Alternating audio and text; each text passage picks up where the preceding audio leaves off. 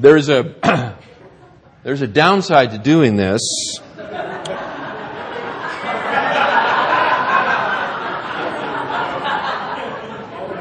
Yeah. Yeah, the downside is um, all the notes that I had written on my copy of the slides are now invisible.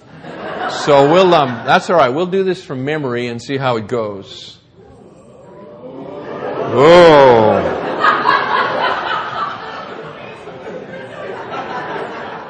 Ah, Vincent, my brother. You're good. I was going to ask everybody to get out their cigarette lighter and, you know.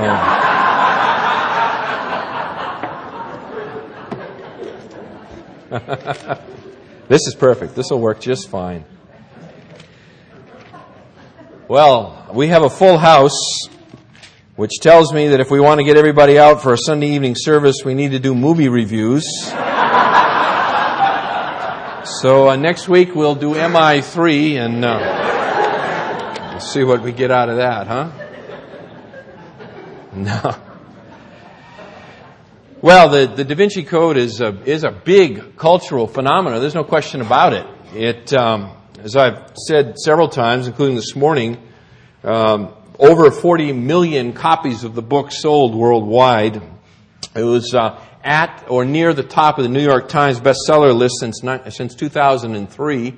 So it's been uh, been around for quite a while, and a major motion picture is scheduled for release this week, the 19th of May, and that is why someone asked me, why did you decide to do this on Mother's Day? Well, I wanted to do this uh, in a time that would coincide with the release of that film because I do believe that those whom you work with, your family members perhaps, friends, neighbors, uh, perhaps even people here uh, that you would meet at Foothill, are going to be talking about this particular phenomena, this Da Vinci Code.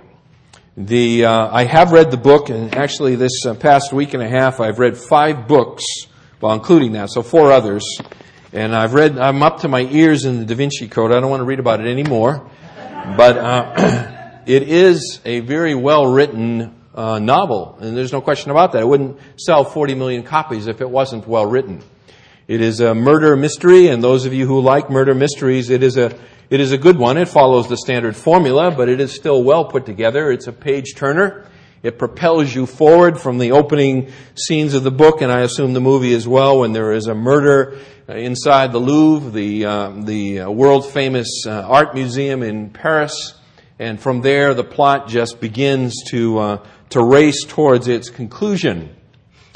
The, uh, the author, and we'll talk more about this, the author uh, has put together a very uh, compelling book. But it is a work of fiction. Yet at the same time, it is uh, said to have be based on historical fact, and the two are woven together in such a way that if one is not uh, aware, they can be drawn into a, to a really subtle and uh, dangerous understanding of the events of the last couple thousand years. Let me see if we can advance a slide here. Uh, now, I want to tell you right up front that all artwork and all animations are the handiwork of my far more adept son at these things. So, indeed, I, uh, I had 30 slides prepared. They were all text. And. Uh, long paragraphs that I had written or quoted, and uh, and uh, he said, "Dad, that's just not the way PowerPoint's used." and so, uh, so he came in uh, on Friday and um, and helped me out on this, and so so that's good. You're looking at a at a very famous painting, of course, the painting of the Last Supper done by Leonardo da Vinci, and. Um, this and other Da Vinci artwork form kind of a a, a, part of the, of the mystery that unfolds in this book. There are presumably, or not presumably, there are, there are, according to the novel, there are clues hidden in this artwork that help reveal the secret truth, the code of Da Vinci. And I put this up here for you. See, I even got a laser pointer here. Pretty good, huh? This figure right here, okay, just to the right of Jesus, uh, is an important figure in this book for many, many reasons. And admittedly, when you look at that, that is a feminine looking figure, is it not? Well, that is because of the, of the style of artwork at that time. That, ladies and gentlemen, is the Apostle John.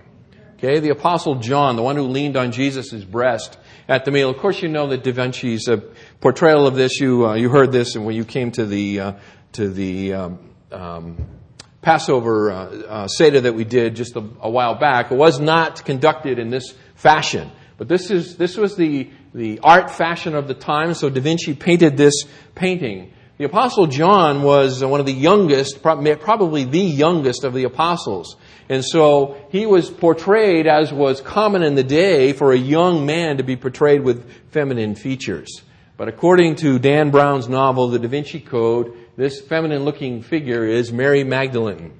Mary Magdalene, and Dan Brown uh, goes on to tell you how, uh, contrary to what you think you know or have heard, that Jesus of Nazareth secretly married Mary Magdalene and fathered a child through her and began a long line of descendants.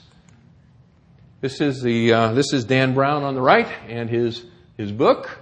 And if you open his book to the uh, to the opening page, he says the following things, right? You can read this for yourself, but he makes these claims about the, uh, the factual or the historical reliability of what's underneath his fiction. He, he says and has said on, on various uh, interviews, television interviews and so forth, that obviously the characters are fictitious, but the events, uh, the artwork, the architecture, the documents, the secret rituals and so forth in this novel are accurate.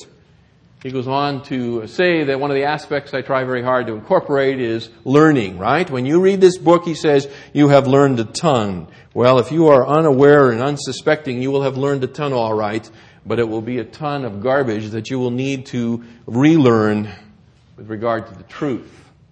How would the apostle Paul respond to the uh, claims of Dan Brown in the Da Vinci Code? He would say that we need to learn to handle accurately the word of truth. Okay, we need to rightly divide the word of truth. So, let me just uh, continue to build your background here with uh, what we're calling the, uh, the players, and this is for the movie release. So they've uh, enlisted Tom Hanks, which is a, you know, a very well-known actor, and he will lend credibility to this film. He portrays uh, Professor uh, Robert Langdon, one of the major characters of this book, and he is supposedly a professor of religious symbology, symbology at Harvard University. So a very well educated man. They've also, uh, they've also, ah, miracle of PowerPoint. They've enlisted uh, uh, Ian McKellen, another well-known actor, character actor, and he plays this gentleman called Leigh Teabing, who is also a significant role player in this book. His, uh, his pedigree is he is a former British royal historian and expert on the Holy Grail. Into the mouths of these two fictional characters, Dan Brown loads that which he wants to say. He puts into their mouths, into these characters, his convictions about salvation, about God, about Jesus Christ, and about the New Testament. The background and the basis of the book is a search for the Holy Grail. It is a search for the Holy Grail, and as the novel unfolds, you come to learn things that you thought uh, that you never heard of with regard to what is the Grail, and um, by the time you're done, your head will be spinning.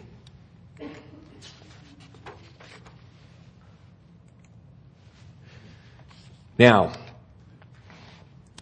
there is a predominant undercurrent or theme behind this book. Yeah, that thing is slipping, I think, on the deal a little. The uh, predominant theme or undercurrent, in the book is that ancient paganism, which was the, the worship of the divine feminine, was the religion of the world and that it was overcome by a male oriented uh, domination under the Emperor Constantine in the fourth century. And that Constantine, in conjunction with the Roman Catholic Church, conspired to conceal the truth about the, the worship of the, what they call the sacred feminine. It is goddess worship. It is the basis behind classical paganism. It is the basis behind the Wicca movement, which by the way is growing rapidly in our country. It is the, it is the basis that lies behind the ancient heresies of Gnosticism, and I should stop and define that term for you, I think. Gnosticism comes from a Greek word gnosis, which means knowledge, and the Gnostics were a heretical group that, that sprung up within Christendom in an attempt to uh, subvert biblical Christianity, and the what they said was that you achieve salvation not by the death of Christ on your behalf as an atonement to cover for your sin, but as you came to a greater and greater understanding of knowledge of you would release the divine spark within you, and you would achieve your godlike status, and you would be uh, you would become like God. Sounds familiar, doesn't it? Back in the garden, there was the serpent who came to Eve, and he said to her that if you will eat, you will become like God. And so Gnosticism uh, was around in, certainly by the second century. You can read in the New Testament places where what they call proto-Gnosticism, that is, early forms of Gnosticism, are being combated by the writers in the New Testament, especially the Apostle John, for he is the one who writes the latest portions of the New Testament. And this, this ancient heresy, by the way, uh, never disappeared. It merely went underground like a, like a polluted stream, only to resurface at various points in the, in the last couple thousand years. And beloved, it is, it has surfaced now and it is alive and well. The culture in which we find ourselves ministering is increasingly becoming more and more like the culture of the New Testament than anything I think really imaginable. And so the New Testament in that sense becomes more and more relevant. We are dealing with a society that is rapidly becoming pagan. And it is expressing itself in various areas of both classical Gnosticism and just uh, ancient paganism, the worship of this goddess, this sacred feminine. So I've defined it for you here. The sacred feminine is the reign of Mother Nature. The reign of Mother Nature. I've included a quote for you here from a modern day witch as she defines this sacred feminine. Right? She is the great forces of birth, growth, death, and regeneration that move through the universe. Her many aspects are the faces we put on these forces so we can interact with them. She is eminent within us as well as in nature. So we have pantheism, that is, that the divine inhabits the, both the creature, man, and the creation. There are the spirits of the trees and the rocks and so forth. The force is with you, beloved. It, it is the governing principle of the universe, right? At least according to George Lucas from 20 years ago or so. That is nothing but ancient paganism. And so it is very much a part of the culture in which we find ourselves.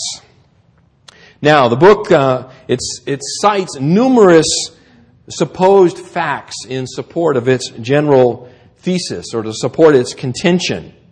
And um, Dan Brown is a, is a clever writer. And his facts, many of his facts are out and out wrong, but others are like the Leaning Tower of Pisa. That is, they're about 80% right, and they got about a 20% list to them.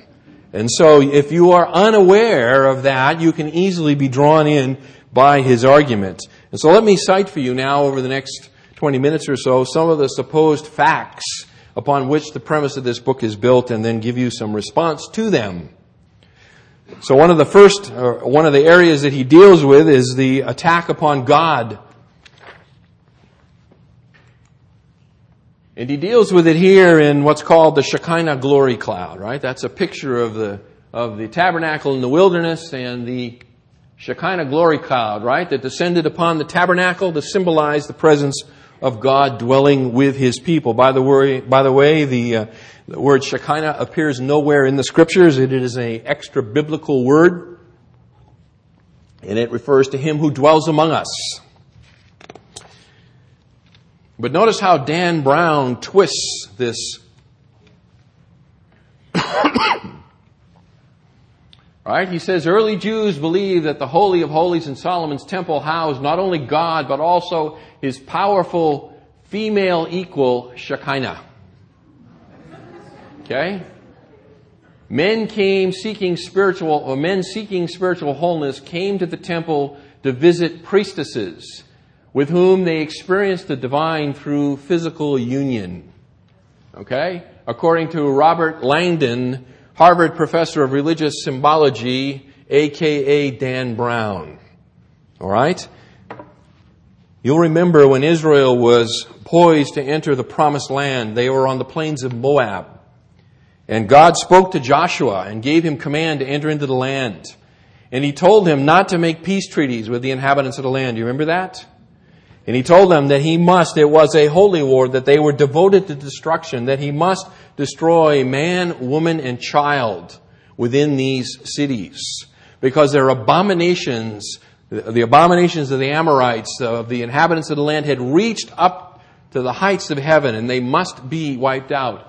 These were the ones who visited the temple priestesses. That's why God said to Israel, you must extinguish them from your midst, because should you fail to do so, they will ensnare you. It is temple prostitutes, temple priestesses, who uh, Paul dealt with in the book of, or in Ephesus, right? With the temple of Artemis or Diana, where they would descend upon the city. And this is a very classic pagan notion and then it, and it flows through the book, and that is that you encounter the divine through the intimate relations of a man and a woman. Oop, wrong. So, uh, so we have our answer to that, right?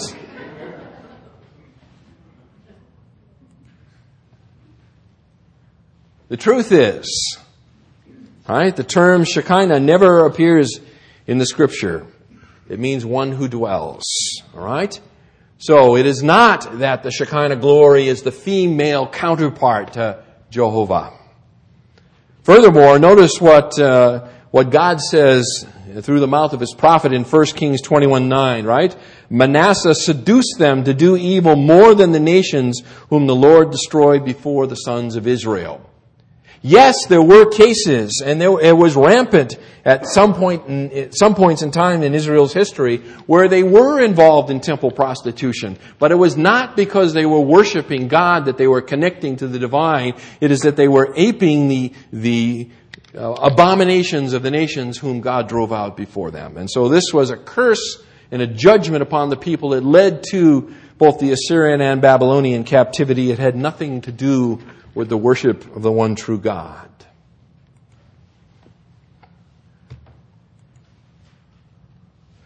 Next, let's deal with the assault upon the New Testament. And this is a huge area of, of assault in this book. What I have for you here, what you are looking at, is what's called P52 or Papyrus 52. It is the oldest fragment that we have in our possession of the New Testament. It dates to sometime prior to AD 150. So that takes it back very far. It is a fragment of the Gospel of John, chapter 18, verses 31 to 33. And so if the Gospel of John was written sometime around 85, AD 85, then this manuscript is not very far removed from the original autograph of the Gospel of John. The the apostle himself wrote. It is the Gospel of John, by the way, that becomes really the battleground and focal, or, or focal point of the ongoing and raging battle between modern day Gnosticism and biblical Christianity. And it just so happens that we are privileged to just a few miles down the road, the scholarly, um, uh, what do I want to call it, brain trust behind modern Gnosticism lies at the Claremont School of Theology. Because there houses the, what's known as the Jesus Seminar. And those scholars that have been working upon what they call the Jesus, in the Jesus Seminar have been studiously uh, debunking or trying to debunk the Gospel of John and elevate the, what's known as the Gospel of Thomas. And they, the reason they want to do, to do away with the Gospel of John is because it is such a direct uh, contradiction of their Gnostic beliefs. They rely on, if you were to overturn, let me back up, if you were to overturn the Gospel of John, there is much that, that, that we know about Christ that you would lose. For example, you've, uh, you've seen recently, I'm sure, in the papers and perhaps on TV, this Gospel of Judas, right? You've, you've seen about that, yes? Somebody has, good. Okay. The Gospel of Judas is an ancient document. It was recently released. It, by the way, was stolen from Egypt a long time ago, and it has, it has lain in a safety deposit box, and through ver- uh, various um, activities, both legal and illegal, it has become now available to the public. in the Gospel of Judas, and by the way, I have a copy of it up here if somebody would like to read it. In the Gospel of Judas, Jesus praises Judas for betraying him. And in that Gospel, Jesus uh, supposedly says to Judas that you, you are freeing me. You are freeing the divine me from the human um, part of me by betraying me for crucifixion. And so Judas is made out to be the hero of the story. And the reason that, that I bring this up is because we, the gospel that talks the most about Judas's evil deeds is the gospel of John. The other gospels speak about Judas the traitor, but it is the gospel of John that tells us that he was a thief and that he was stealing from the money box all along. It is the Gospel of John where Jesus says that, that uh, one of you is a devil. And so it is in the Gospel of John where Judas is betrayed as the, as the evil person he is. And so to undo that gospel is to be able to elevate Judas. The two main documents of the Jesus seminar that they, that they're really invested in are what's called the Gospel of Thomas and Q source. And you'll hear about, uh, Dan Brown refers to through his characters, the Gospel of Thomas and the Q source. Q source is a fictitious document that is, that was dreamed up by, by German critical New Testament scholars to try to explain the fact that Matthew and Luke's gospel have a, have a quite a bit of overlap to them. And so they postulate this fictitious document from which both Matthew and Luke must have copied. No one has ever seen Q because it does not exist. But, uh, but amazingly now you can actually on the internet find a copy of the Q document, which is just fascinating to me that uh, they can produce a document that doesn't even exist. So the New Testament is under assault, and it's under assault because by overturning the New Testament, then the, then the, the books of the Gnostics can come in and they can remake Christianity as they would choose to make it.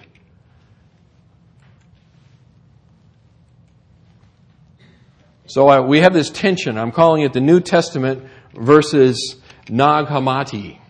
Now, Nag Hammadi is a place, that's the name of a place in Egypt. In this place in 1945 were found 13 codices. There's a picture of them. These 13 codices date from the late 4th century. Nag Hammadi was a Gnostic community. They were, they were um, excluded from the, the camp of the believers, if you will, and they had congregated together there. And these Gnostic texts, and there are, over, there are a little over 50, I think 53 texts that are represented in these 13 codices that were buried there in this Gnostic community. Well, they were discovered in 1945. They were later translated into English. I don't remember the date of that. I think it was 1977 or something along those lines.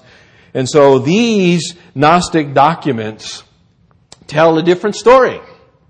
And Dan Brown and his characters use the contents of these documents and also uh, make up contents that don't exist within the documents to support his case in order to say that the ancient worship of the female deity was overturned by the patriarchal, by the male dominated Catholic Church. And there's a, fame, there's a statement in the book where it says, winners write history. And so, therefore, because the Catholic Church, with the support of the Emperor Constantine, was in power, they suppressed and oppressed those other true Christians and forced them outside the church labeling them as heretics. And so what we must do, according to Dan Brown, is we must go back to these ancient documents, discover their meaning and what it is they're communicating, and come to an understanding that that which you have believed and the church has believed for 2,000 years is completely wrong, and indeed the truth lies in these lost documents of Nag Hammadi. So our answer to Dan Brown in regard to that is, well, let me give you a couple of quotes. You can read it from the book yourself, right? The Bible is a product of man, my dear, not of God. Man created it as a historical record of tumultuous times and it has evolved through countless translations, additions, and revisions. History has never had a definitive version of the book. More than 80 Gospels were considered for the New Testament, and yet only a relative few were chosen for inclusion. Those are rather bold statements. And for one who is unfamiliar with, the, with how the, the canon of Scripture came together, these are troubling statements. Is it possible that indeed there were 80 Gospels considered and we only ended up with four? The answer is Amen. The answer is false. False. There are, by the way, at, at Nag Hammadi, in those codices, there are only five Gnostic Gospels. Not 80, only five. This time the building tilts a little more than 20 degrees. They are the Gospel of Thomas, the Gospel of Truth, the Gospel of the Egyptians, the Gospel of Mary Magdalene, and the Gospel of Philip. None of these documents were ever seriously considered for inclusion into the canon of the New Testament. The word canon means measuring stick or ruler. They were never seriously considered to be part of the canon. Why? What qualified a document or a writing to be included as scripture versus these others? Well, there were basically three tests of whether a document belonged into the new into the canon of the New Testament. By the way, let me just insert here that the classic Protestant definition of the canon of the New Testament is that it is a fallible collection of infallible books. The Roman Catholic definition that it is an infallible collection of infallible books. The difference being that the Roman Catholic Church says that they sit in authority over the Word of God and decided what would be in and, and they infallibly decided what would be in and what would, would not be in. The classic Protestant definition is that these are infallible books and we have gathered them together and that it is possible that there could be another infallible book out there somewhere, but in 2,000 years it has never shown up. So what qualified something to be part of the canon of the New Testament? Well, the tests were simple. First, it had to have apostolic authority. It had to either been written by an apostle or a close associate of an apostle. You remember that Jesus commissioned the apostles to go forth and be his messengers. They were to carry on his ministry. They were the ones that were empowered to do the signs and wonders, the signs of an apostle, 2 Corinthians 12, 12, were done among you, Paul says, to certify their ministry. And so the writings had to be from an apostle or a close associate of an apostle. Secondly, they had to agree with that which was already acknowledged and known to be scripture. They had to agree with the Old Testament first. And then as the New Testament was gathered, they had to agree with the other books of the New Testament.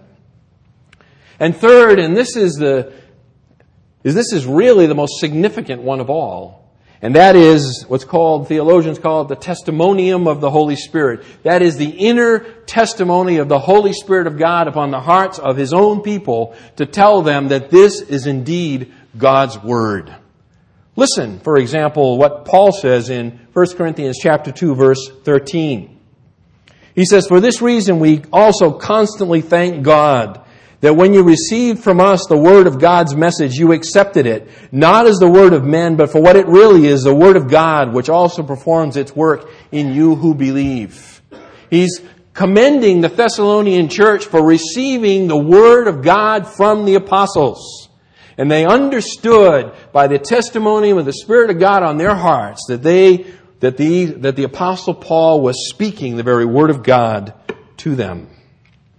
The scriptures themselves speak to the issue of what belongs in the canon and what doesn't. Art read us this verse here a little bit earlier tonight, right? Know this first of all that no prophecy of scripture is a matter of one's own interpretation. It means it's not released out of one's own understanding.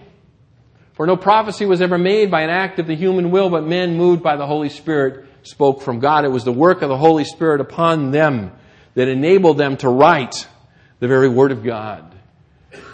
Notice also Peter's statement here in 2 Peter 3, 15 and 16, speaking about the apostle Paul's writing. So we have contemporary apostles write, uh, speaking about and writing about each other. He says, with regard the patience of our Lord to be salvation, just as also our brother Paul, according to the wisdom given to him, wrote to you, as also in all his letters, speaking to them of these things in which some things are hard to understand, which the untaught and the unstable distort, as they do also the rest of the scriptures to their own destruction. When Peter uses the word scriptures, he is including all of the Old Testament and these writings of Paul as part of the New Testament. So the people were conscious right then and there when it was written that what was being written was Scripture. It was Scripture. When the Apostle Paul wrote Romans, he was writing Scripture. He knew it, and the Roman, the church at Rome knew it when they received it as well. And so, the Word of God testifies to its own character as Scripture. Furthermore, notice that Matthew, Mark, Luke, and John were written sometime between AD 50 and 85. Matthew being the earliest gospel, probably around AD 50, and John the last, AD 85. These Gnostic gospels that were found there at Nag Hammadi were written between 150 and 350 AD, and they were never considered for acceptance by the believing community. It was never in doubt. Never in doubt. Notice the difference in time period, by the way. 50 to 85, you have the eyewitnesses of Christ. Before their lives come to an end in martyrdom, they record the message that they have been preaching for the purposes of the wider distribution to the community of believers, to the church. These other Gnostic Gospels, written, the earliest of which AD 150, and then all the way into the fourth century, under, uh, under false name, the Gospel of Thomas, as if Thomas, doubting Thomas somehow wrote this. Doubting Thomas was long since dead. Let me uh, do it this way. Let me give you an example of how the testimonium of the Holy Spirit works. You ready for this? If I can do this right, we're going to give you a test. Well, here's the test. Does this sound like the inspired Word of God to you? The Holy Spirit, of you're His child tonight, resides within your heart. You have the ability within you to know Scripture when you read it and to know a pretender.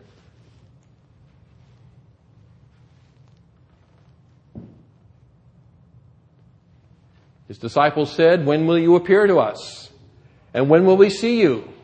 Jesus said, When you strip without being ashamed, and you take your clothes and put them under your feet like little children and trample them. Then you will see the Son of the living one, and you will not be afraid. Does that sound like the, does that sound like the gospel to you? Let me go back to that for a moment. By the way, when it's talking about taking your clothes, right? Putting them under your feet, and uh, where is it here? Um, This idea of, of stripping off and becoming naked that you might understand spiritual things better. That is a theme that flows through Gnosticism. Or how about this one, ladies? Was it the Roman Catholic Church and its, and its, its uh, male-oriented dominance that crushed the beauty of ancient feminine paganism? Notice what the Gospel of Thomas says here, right? Simon Peter said to them, Make Mary leave us. That's Mary Magdalene. For females don't deserve life. It sounds like the Koran. Jesus said, Look, I will guide her to make her male, so that she too may become a living spirit resembling you males. For every female who makes herself male will enter the kingdom of heaven. By the way, beloved, and uh, I, I want to try to deal with this in a way that's sensitive to the age spread of our crowd. Gnosticism is very much involved with prom- promiscuity. As the scripture warns us, that uh, we spoke earlier this morning about greed being a characteristic of a false teacher. Promiscuity is also a characteristic of a false teacher. And Gnosticism and promiscuity are very much linked together. And so the movement within our country and within Western civilization for the normalization of male, male, female, female relationships is very much an outgrowth of this underlying philosophy. That is one strain of Gnosticism. Another strain is just the uninhibited expression of intimacy outside of the covenant relationship of marriage. So how do we respond? Or let me, let me keep going. I guess that's what I want to do here.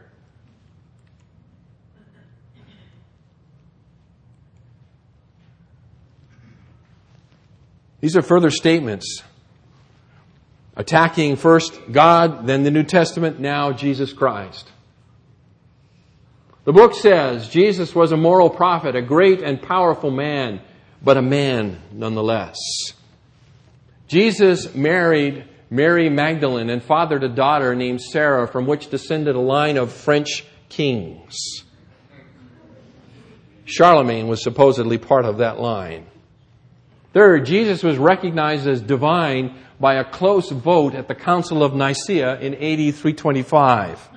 That's the council over which Constantine as emperor presided. Okay? So these are the bold claims made by this book. Again, this is not the tower just leaning a little. This is the tower lying in pieces on the ground. Okay? Because they are nothing but lies. They are nothing but lies. There is not a shred of truth in any of these bold statements which attack our Lord Jesus Christ. What did Jesus claim? Right? John 10, I and the Father are one. And his contemporaries knew what he was talking about. In fact, they understood it so well that they picked up stones to stone him. And he says, For which of my good works are you stoning me? The Jews answered him, for a good work we do not stone you, but for blasphemy, and because you, being a man, make yourself out to be God.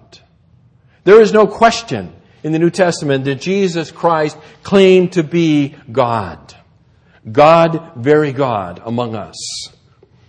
It's, it's, it's so clear and apparent in the pages of the New Testament, it's, it's, it's ludicrous to assume otherwise. Yet the underlying strain of Gnosticism, that is that the flesh is evil and that the spirit is good, would say that Jesus was merely a man, not divine. So what is the truth?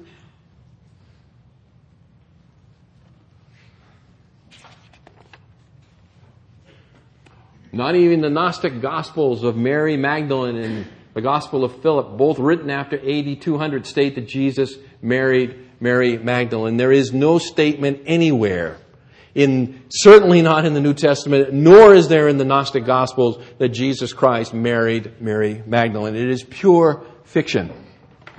Furthermore, the gospel, in the Gospel of Philip, Mary Magdalene is said to be Jesus' companion, and Dan Brown in his book camps on this issue, which according to Leigh Teabing, that is the expert, right, is an Aramaic word meaning spouse. And so there's his clue. He says, see, in, in the Gospel of Philip, there's an Aramaic word that, that translated in the English companion, and it means spouse. That means that she was his spouse. But the problem is that the Gospel of Philip is written in Coptic, not Aramaic. Okay? So there, it is a non-argument. It is a non-argument. The fact that the Aramaic word translated companion means spouse doesn't mean anything at all. The Gospel of Philip was never written in Aramaic, only in Coptic. Again, a distortion. Go back. I think I overdid a slide. Yeah, here we go. Furthermore, the Council of Nicaea was called to bring unity to the church regarding not Christ's deity, but his homoousios, that is, the fact that he was of one substance with the Father. Arius, the heretic Arius, taught that Christ was a created being. The Jehovah's Witnesses are the modern day descendants of the Arian heresy. So even Arius was not claiming that Jesus was just a man, that he was not divine. Even Arius acknowledged that he was divine. The argument was, and the error for Arius was, that he said that Jesus was the first created being. He was divine, but he was not of one substance. He was not uh, uh, of a, um, he was not one with the Father. He was not part of the triune Godhead. And then as far as the vote at the council, where you remember the, um, in the book it says it was a close vote. The vote was 300 to 2. Okay? Condemning the heresy of Arius. So, attack on God, attack on New Testament, attack on the person of Jesus Christ. Finally, attack on salvation. Salvation versus syncretism. Syncretism is the combination of various religious components to create your own religion. So we have salvation through Jesus Christ and Him alone, and we have the syncretistic worldview a la Dan Brown. And it's amazing where the attack takes place. This book's advocation of ancient paganism which plays very well in our culture. The idea that, that, um, that the intimate relationship between a man and a woman is a means by which you can encounter the divine plays very well into our culture. Furthermore, the other strand of Gnosticism, that the idea that uh, of um, that, that, you that uh, opposite the female worship, but the, the idea that you don't need men also plays well into our culture. And both of them represent a, a serious attack upon the biblical doctrine of marriage. Marriage is absolutely under attack in our culture. Notice these statements. It's called a mystical spiritual act whereby one can find that spark of divinity that man can only achieve through union with the sacred feminine. Furthermore, according to the book, the Holy Grail is not, as legend has stated, a chalice in which was caught the blood of Christ, but is a code word for Mary Magdalene's womb through which passed the bloodline of Jesus, the sacred feminine. so it's all been turned on its head. And now that which to God is an abomination, the most beautiful of, of, of um, contact or relationship between a man and a woman designed to be, to be uh, acted out within the covenant bound of marriage is now freely uh, um, bandied about in our culture and is now spoken of as being a way to contact the divine. It is now a means of worship. A means of worship. Intimacy between a man and a woman within the context of marriage is a spiritual act.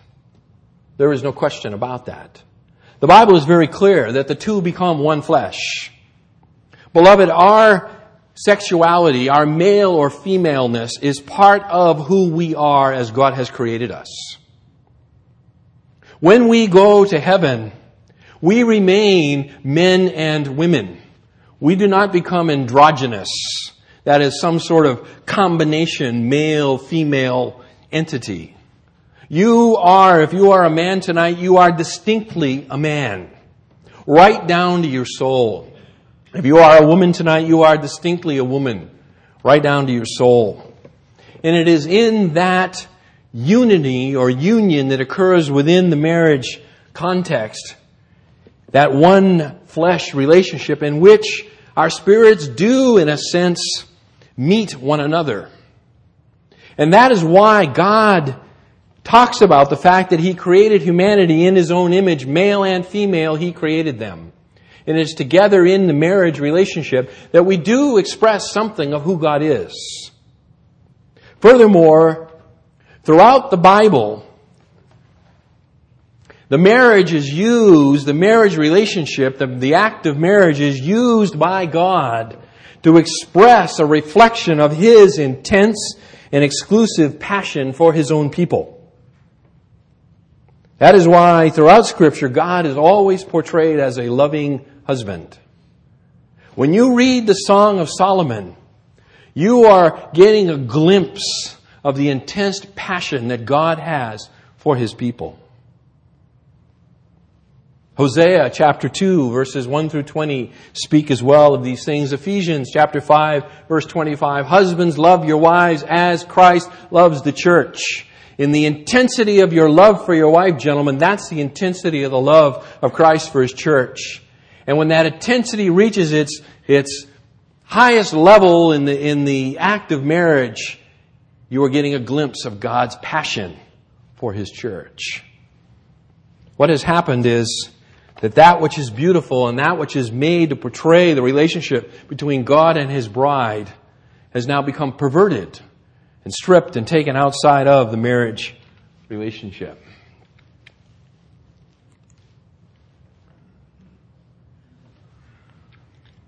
It is blasphemy, these statements that are made and taught through this book.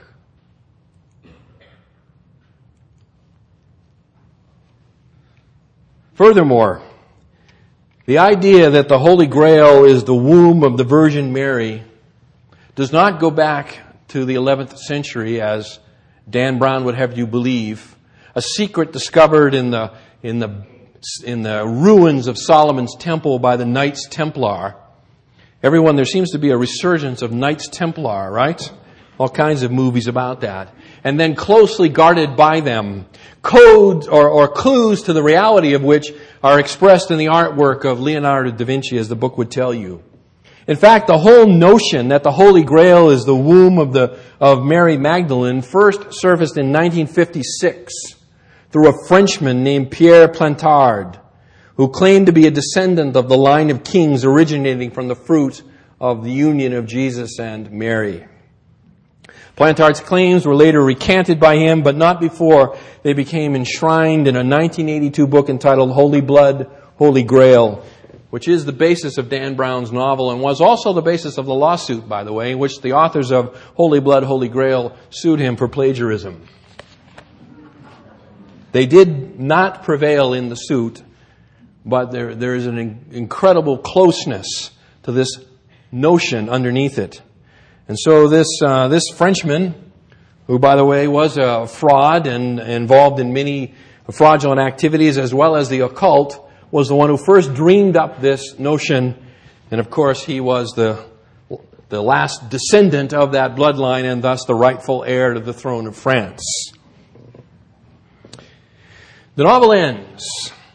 The novel ends with Robert Langdon discovering the truth, according to Dan Brown discovering the resting place, which has been the search of the book, the search for the Holy Grail, discovering the resting place of the bones of Mary Magdalene, the sacred feminine.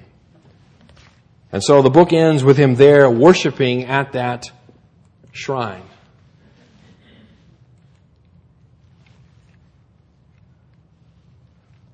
This is the, my French is no good, so this is the inverse pyramid. How do you like that? Okay? This is the inverse pyramid found at the Louvre. It is a glass pyramid that begins at ground level, is my understanding, and penetrates down into the ground to the subterranean floors of the Louvre. And then there is this little four foot high uh, other pyramid that comes up from the floor. According to the novel, this little pyramid is merely the tip of a much larger edifice that lies secretly below the floor there in this gallery of the Louvre in which lie the bones of Mary Magdalene and the documents proving that she is the original sacred feminine and it was in her womb that the seed of Jesus was passed on. This too, by the way, uh, even here, according to the novel, there are 666 panes of glass, and he spends a little time talking about 666. Problem is, there are 673 panes of glass in there. Okay? Good fiction, Bad research.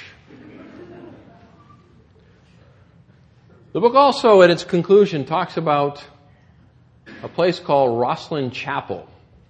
It's in Scotland. It is an, an old, very old chapel.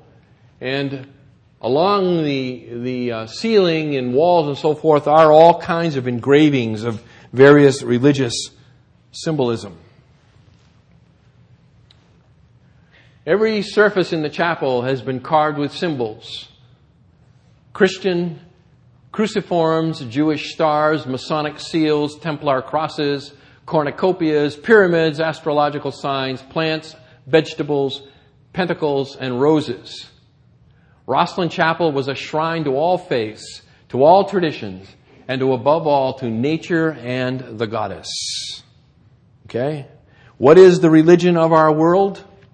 It is a syncretistic religion in which you are ultimately to worship the goddess through whatever manifestation it might come, whether it come through Judaism, whether it come through Christian symbol, whether it come through Masonic ritual, whether it come through astrological signs, whether you are a radical environmentalist and it comes through plants and vegetables, which you believe also have the divine within them, lest it come from that which is the sign of the occult, on and on. All blurred and mingled together, and it is that which Robert Langdon has now been liberated to worship, and that which Dan Brown would have the whole world be liberated to worship. How does this square with the New Testament?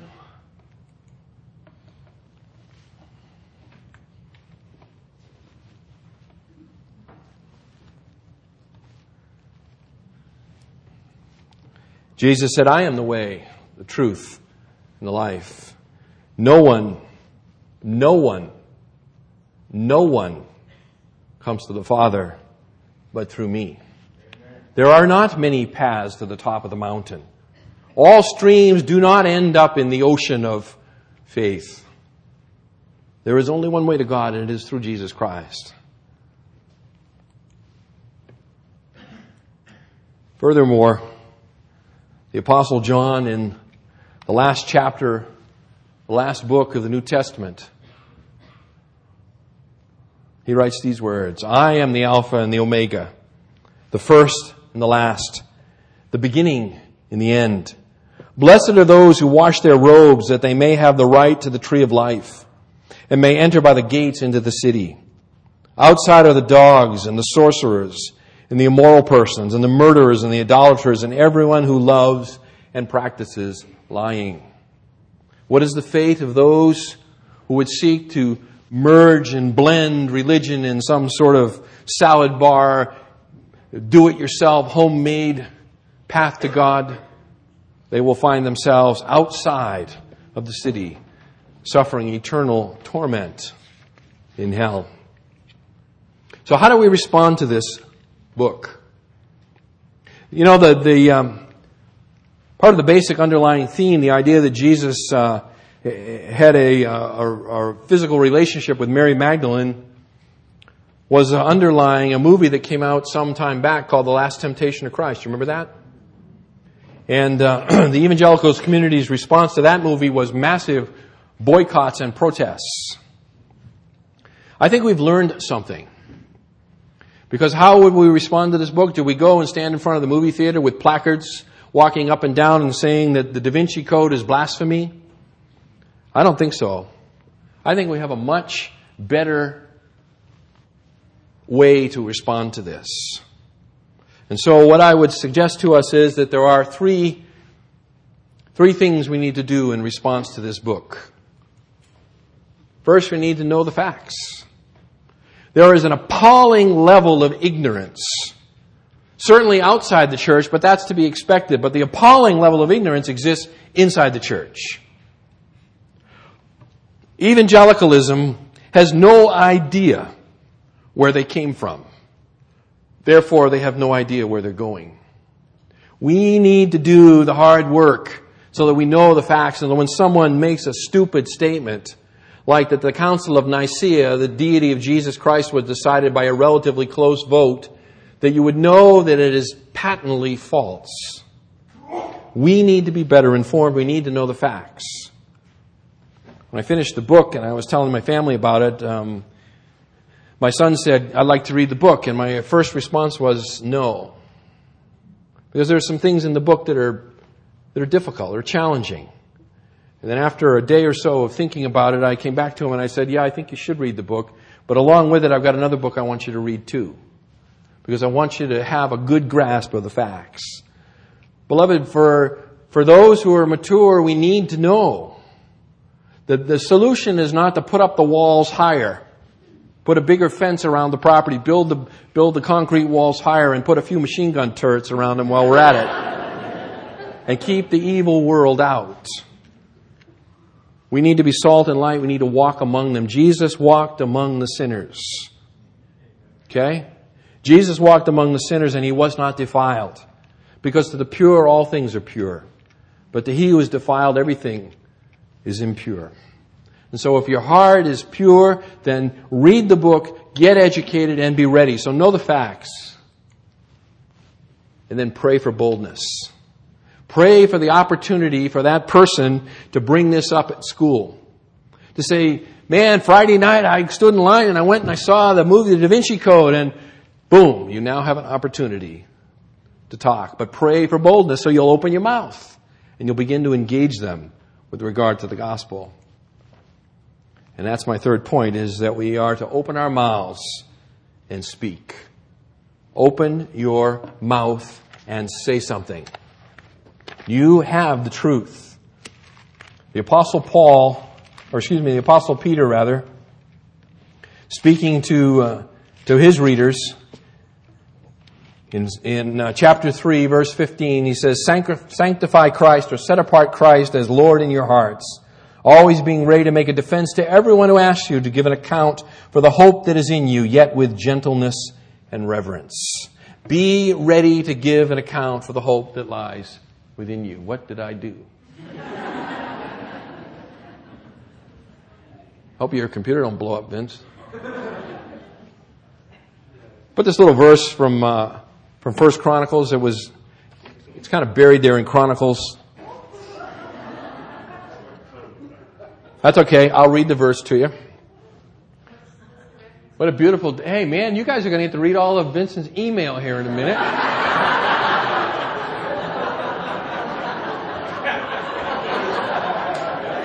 You don't have any sensitive stuff on there, do you, brother?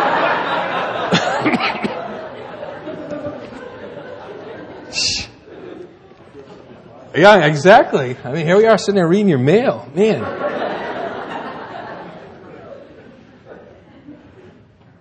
Listen to what the chronicler says.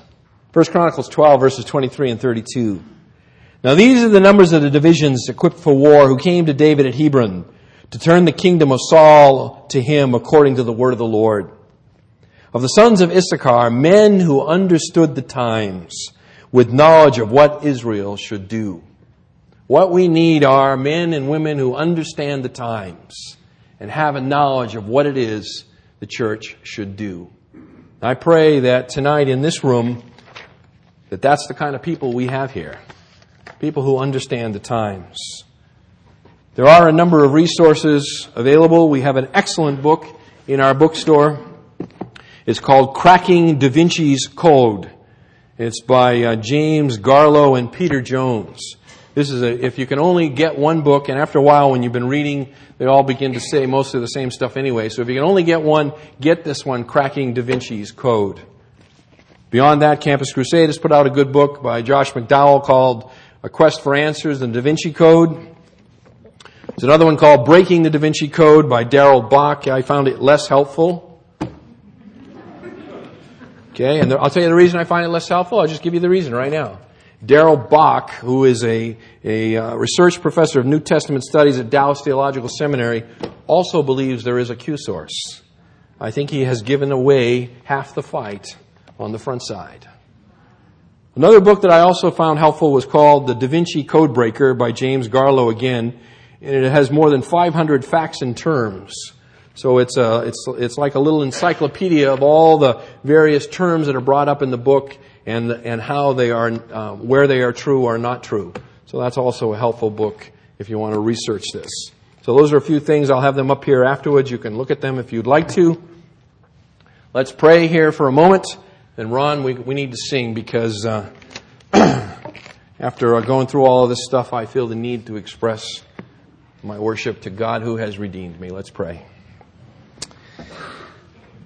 Father, thank you for our time together tonight, and thank you for the large crowd that turned out. And I pray, Lord, that uh, that you would help them to process that which has been said this evening and and to, to take that which has been helpful to them and to, and to expand upon it in their own study, that they might become better equipped, better able to give a, a reason for the hope that lies within them.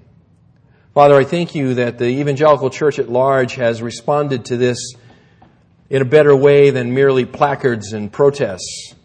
That there is a concerted effort going on on, on the part of many, many churches to try to take this cultural phenomenon, this, this subtle but frontal assault upon the truth of Christianity and to turn it into a bridge through which we can share the life changing news of Jesus Christ.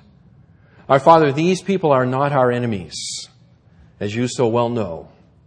For these people, it is for whom, or it is for them as well as us that you sent your Son to die on that cross. Give us a heart of compassion for them, for they are but lost as we were once lost. We pray that you would take this to your glory and use it. In Christ's name, amen.